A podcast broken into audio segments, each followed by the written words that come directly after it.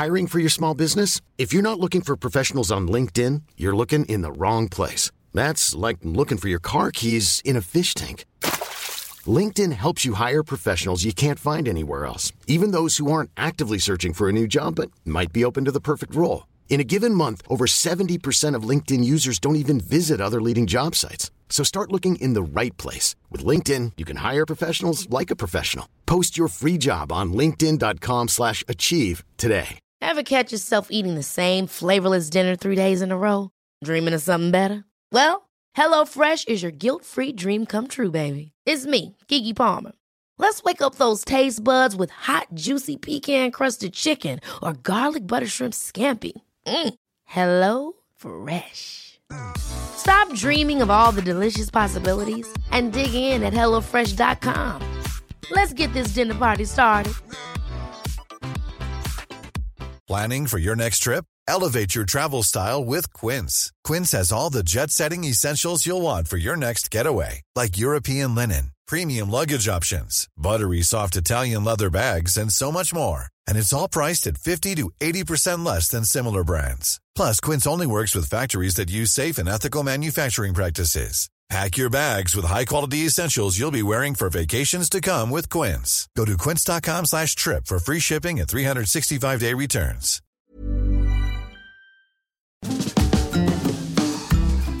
Hi, I'm Zibby Owens, the creator and host of the award winning podcast that you're listening to right now. Thank you so much, called Moms Don't Have Time to Read Books.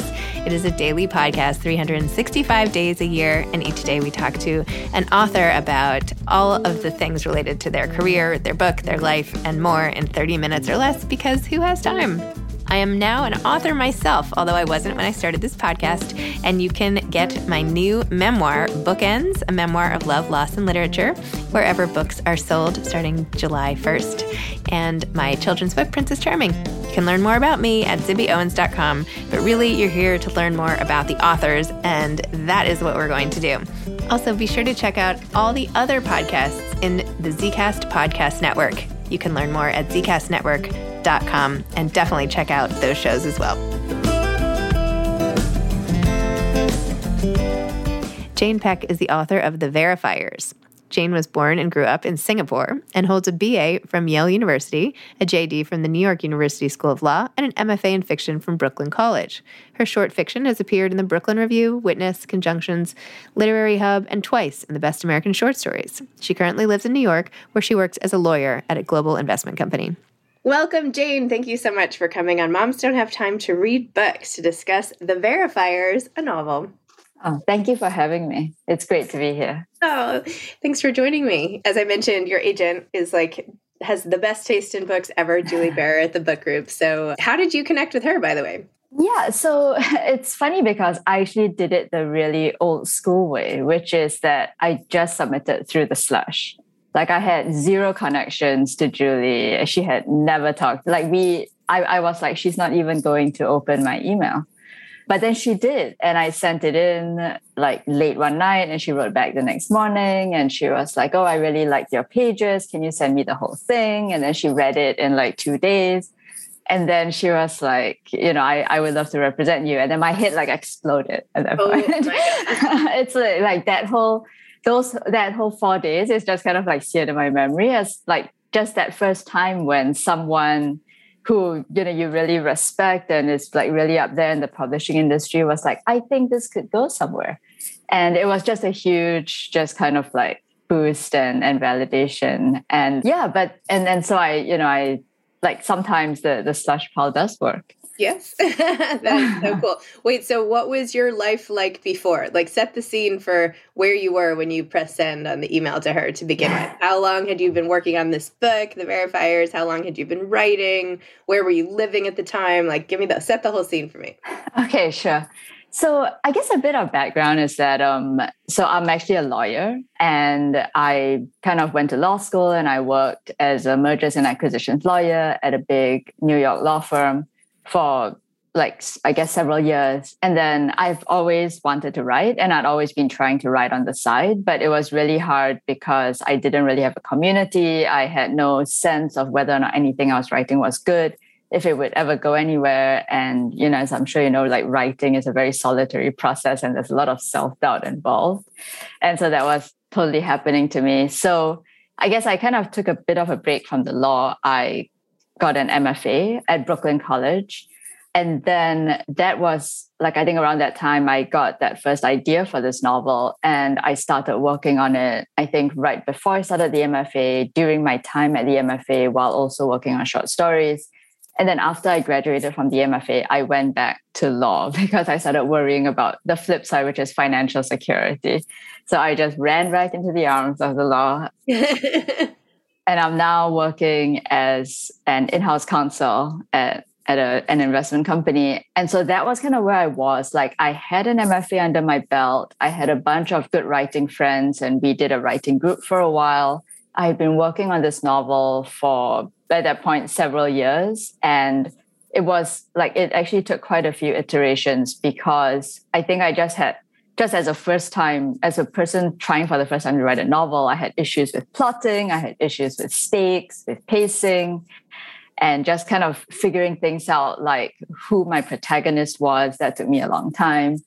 And so at the time that i sent it off to julie i had actually it was actually nine months after the first time that i had kind of started querying agents. And then I, I realized that there was just like like i that i just needed to rewrite the whole thing. So then i pulled that process and then i spent the next nine months rewriting it. And then i went out again and this time i got really really lucky because julie was i think one of the first few agents i contacted. And then of course when she said she wanted to represent me i was like okay done. So oh, yeah. and did you then edit the manuscript again before she sent it out, or did she send it right out to publishers? So yeah, so we spent the summer editing it, and then after that, then then we went out. We went out to to publishers with it. Yeah. And so, then what um, happened? Wait, I'm like loving your like you know princess success story here, right? Being oh yeah. I mean, it was actually quite a few ups and downs because I think I mean you know like I had never I had probably seriously never seriously imagined that I would end up with Julie Barer as my agent. And then we went out. And then I think at, at the time, the way that the manuscript was, I think a lot of editors actually felt like it needed to be more finished. Like it kind of ended on too much of a cliffhanger. I, I'm not sure if you've had the chance to read it, but it does still end on a cliffhanger. But it was much more cliffhangery originally. And everyone was like, hmm, but then again, I think I think we we really lucked out in that there was an editor at Vintage, Knopf, Anna Kaufman, who is now my editor and is absolutely wonderful as well. And she just loved the book and she loved the characters and she loved the story and she loved everything about it. And so she actually worked with me to edit the manuscript before she officially bought it. And so that's how I ended up eventually selling selling the book. Yeah, and, and it's been great. And I think just the fact that she was willing to just kind of take that chance. Like I think both Julie and Anna were just willing to take that chance on me, and that has been, you know, just like it's it's I I'm very grateful. Oh my gosh! So now not only do you have your book, but you also just got reviewed in the New York oh. Times. Oh, oh my gosh! Do you, do you you have a hard copy, right? Do you I do. You or anything? Okay. Yeah, I like ran out to get it. Yeah. Wow. So what did that feel like after all this time and effort and whatever? And now look at this. It's like this is like hitting the literary jackpot.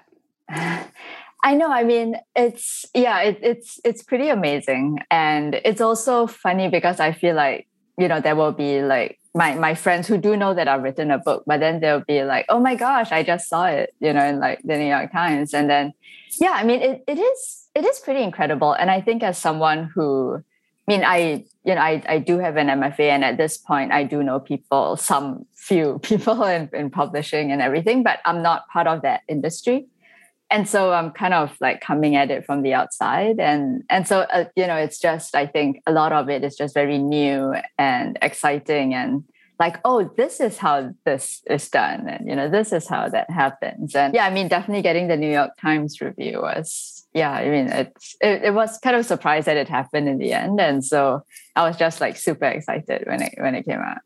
Well, I feel like everybody is coming in new to the publishing industry, yeah, because new books are coming out all the time. I feel like it's yeah. one of the most fluid places, right? New books come in, new authors come in. New, like it's just, I remember when I was growing up and I was debating where to live, like after college or something like that. My mother was like, you know, a good place to live is always Washington, D.C., because you know that people are always coming and going. So, you know, you can never, it's not too entrenched, right? You can always like come in and out. So I feel like it's almost the same with publishing. Uh, but let's talk about your book more because, all right, I'm a little nervous about veracity as a concept. Um, this tell, tell listeners about the about what your book is about, how you came up with all of this stuff, and if you yourself have a mystery a mystery writer sort of alter ego passion for reading mysteries yourself like how this whole piece of it came about sure so I guess the verifiers is on one level a modern mystery that kind of takes a 21st century lens in terms of looking at how technology, how we use technology today in our personal and social lives, and how that affects the choices that we make and how we live our lives. Um, and I do this through um, specifically online dating. And our protagonist, Claudia, who is a young gay Asian American who uh, not out to her mother, but otherwise comfortable with her sexuality, lucks into a job as a detective at an online dating detective agency, where her job is to figure out if the people who her clients meet online, who have all these great photos and these wonderful hobbies and work at, you know, some prestigious job, if they are really who they say they are. And it's a bit whimsical because it's a bit of a take on, you know, the classic detective agency stories but I, I also wanted to kind of make it like play around with the tropes of the genre. And I, I think this comes out a bit because Claudia herself is a big murder mystery fan. And so she's always referencing this fictional detective series that she loves in terms of trying to solve her own mysteries.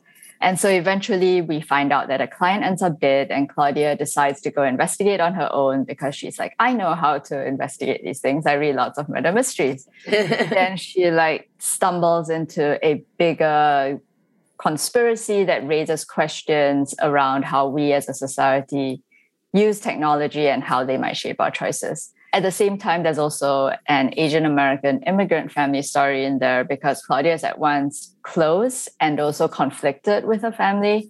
She has two older siblings and a mother who has certain expectations of all of them, and they have a complicated history in terms of how they came to the US and the different dynamics between the four of them.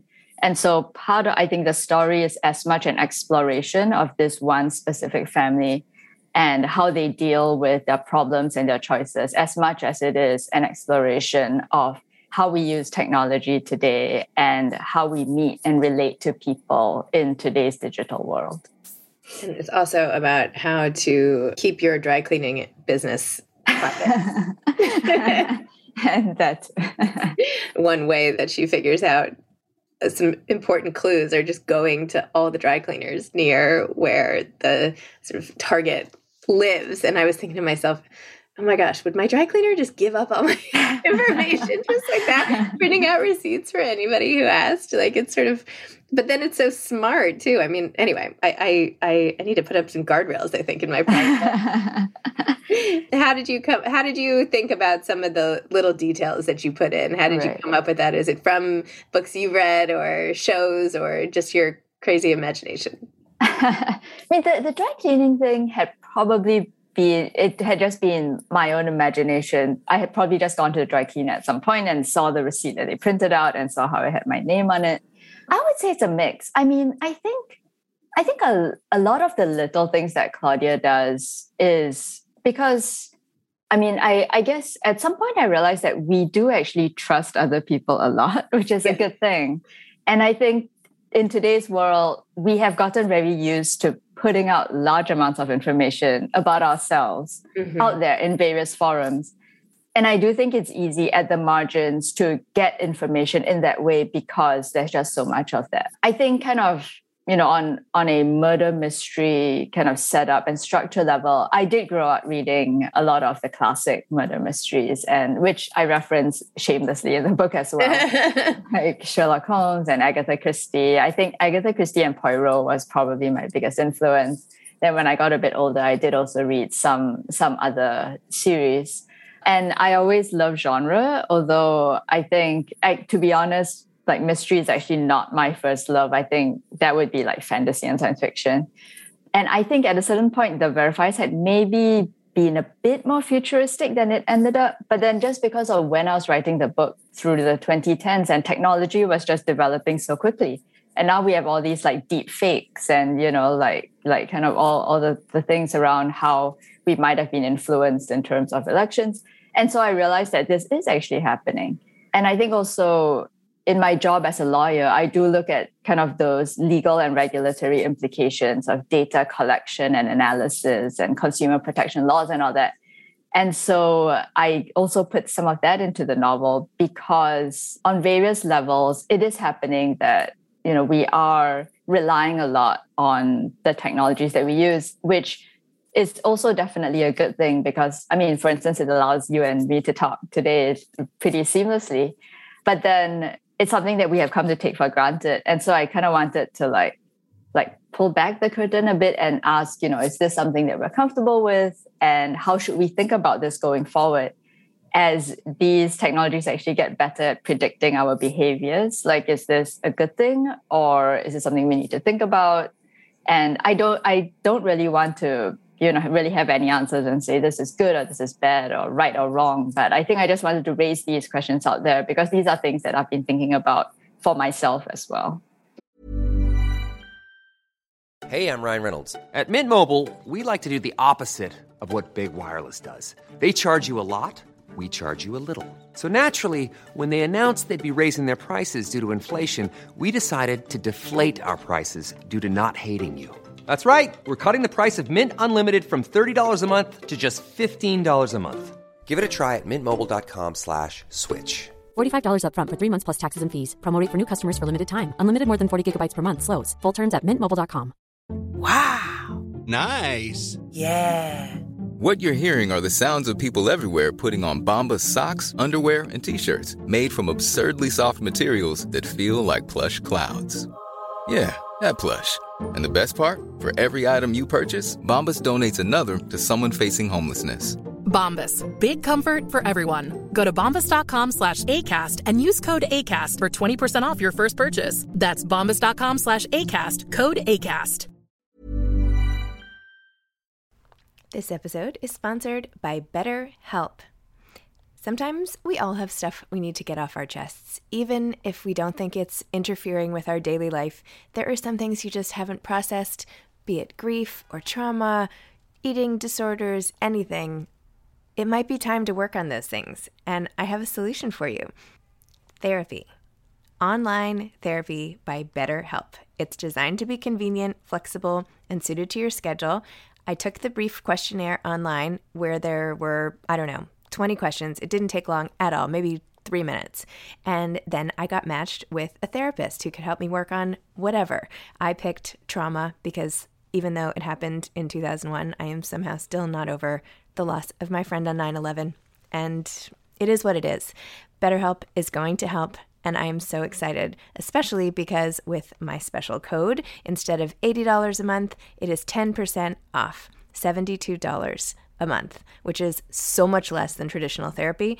And you'll get a perfect therapist for you. There are 35,000 therapists to choose from, so you'll find the right one. Get it off your chest with BetterHelp. Visit betterhelp.com slash moms don't have time today to get 10% off your first month. That's betterhelp, H-E-L-P dot com slash moms don't have time. Wow. Is there anything you would do differently to protect yourself? Like, what should I do that I'm not doing now? I mean, I so one thing that I think I try not to do is to link all of my accounts, and you know, because they always say you can sign in with Google or you can sign in mm. with Facebook, and I kind of don't do that. The other thing is, I mean, I'm actually not terribly on social media. I did basically get on it because of the book promotion, and I was like, oh, this is important.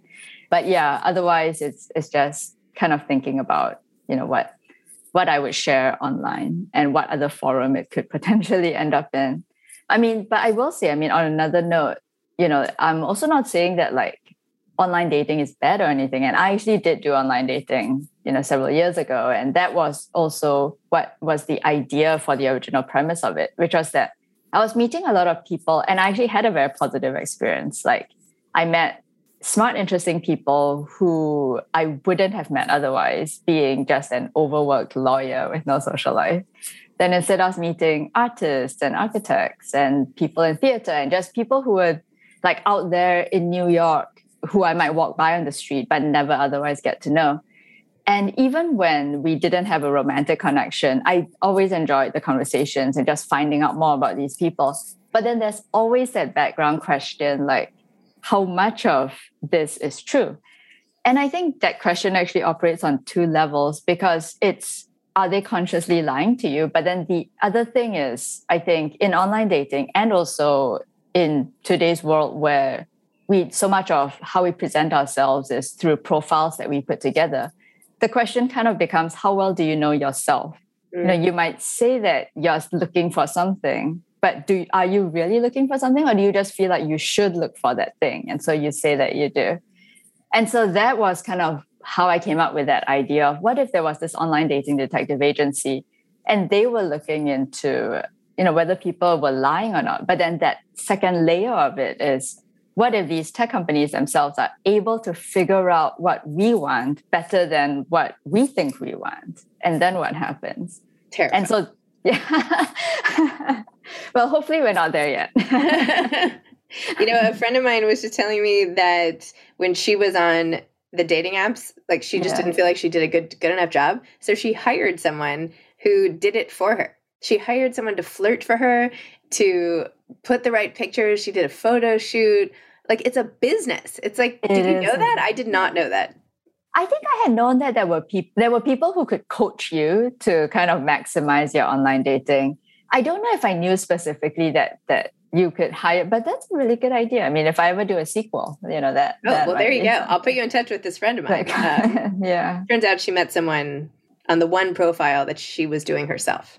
Oh, that's so interesting. Yeah. Which makes me, which makes me believe in I don't know faith, yeah, authenticity, yeah. all the good. but um, oh, anyway, oh, that's, that's a really interesting story. Okay, yeah. so aside from taking my idea for your second book, what else is what else is in your future? What are you working on? Are you, you know, you must be inundated with the book promotion and the job and all the rest. But what are you writing? Oh my gosh, yeah. So, so yeah, the book promotion has been. I mean, the last couple of months have been pretty busy, but I think it's kind of starting to die down yeah. a bit now which is also nice. And so I guess in terms of things that I'm working on, I do have ideas for more verifiers books. So, you know, I'm kind of like figuring out like there way there are directions in which I would like the stories to go. For instance, I think, you know, if there were to be a second book, I feel like the first book kind of played on tropes of the murder mystery, and it would be fun if the second book played on the tropes of the spy thriller. Mm. So more like John Le Carre, and then, you know, kind of making a bit of fun at James Bond, which I feel like is also easy to make fun of.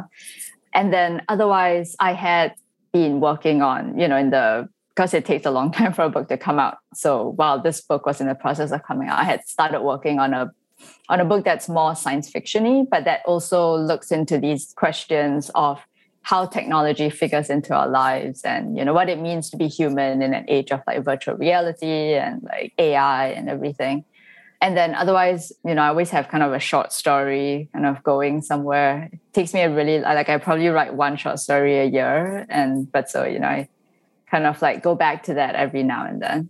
And then in your spare time you bike. I see like all your biking equipment behind you.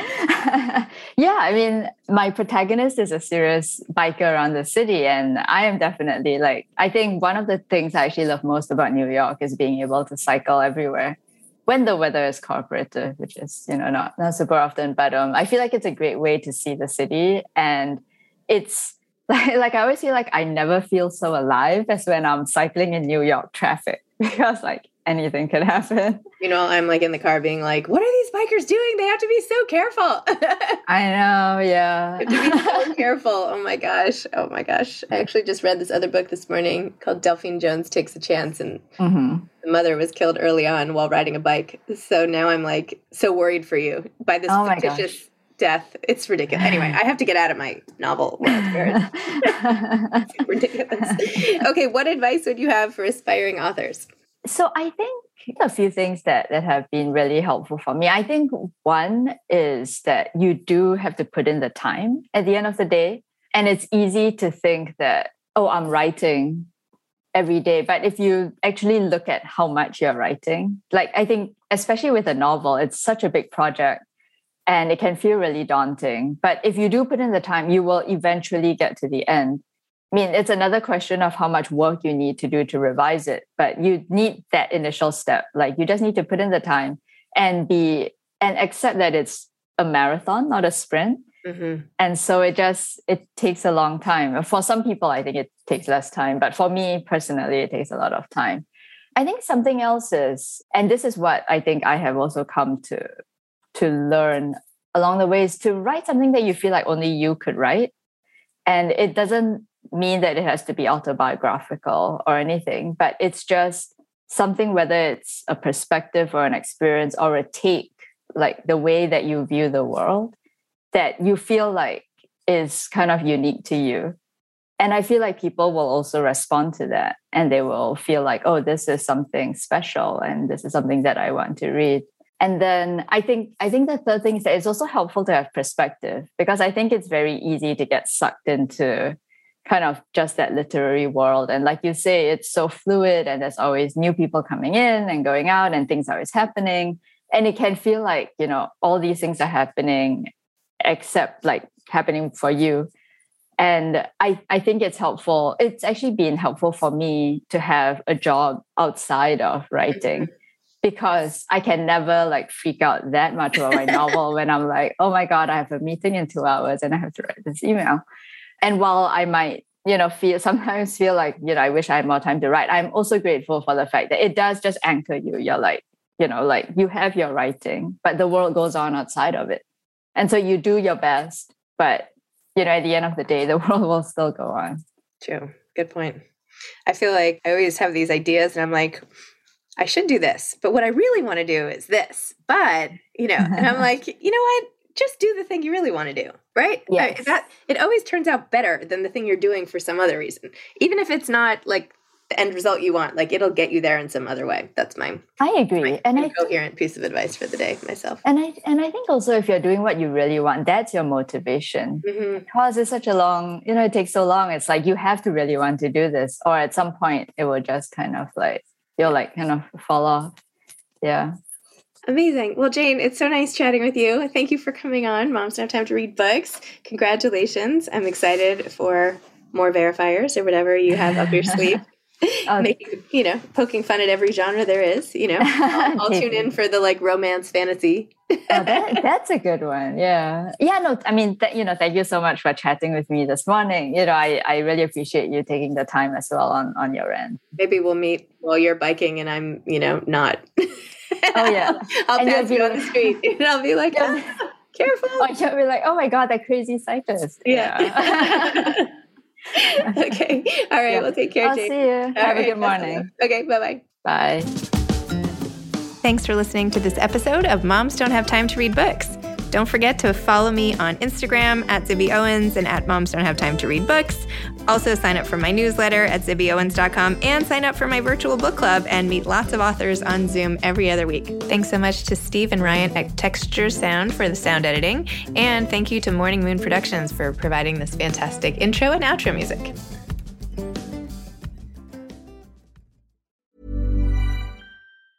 Ever catch yourself eating the same flavorless dinner three days in a row? Dreaming of something better? Well, HelloFresh is your guilt free dream come true, baby. It's me, Keke Palmer. Let's wake up those taste buds with hot, juicy pecan crusted chicken or garlic butter shrimp scampi. Mm. Hello Fresh. Stop dreaming of all the delicious possibilities and dig in at HelloFresh.com. Let's get this dinner party started. Imagine the softest sheets you've ever felt. Now imagine them getting even softer over time. That's what you'll feel with Boll and Branch's organic cotton sheets. In a recent customer survey, 96% replied that Boll and Branch sheets get softer with every wash. Start getting your best night's sleep in these sheets that get softer and softer for years to come. Try their sheets with a 30-night guarantee. Plus, get 15% off your first order at bollandbranch.com. Code BUTTERY. Exclusions apply. See site for details. Hey, it's Paige DeSorbo from Giggly Squad. High quality fashion without the price tag. Say hello to Quince. I'm snagging high-end essentials like cozy cashmere sweaters, sleek leather jackets, fine jewelry, and so much more. With Quince being 50 to 80% less than similar brands. And they partner with factories that prioritize safe, ethical, and responsible manufacturing. I love that. Luxury quality within reach. Go to quince.com slash style to get free shipping and 365 day returns on your next order. Quince.com slash style.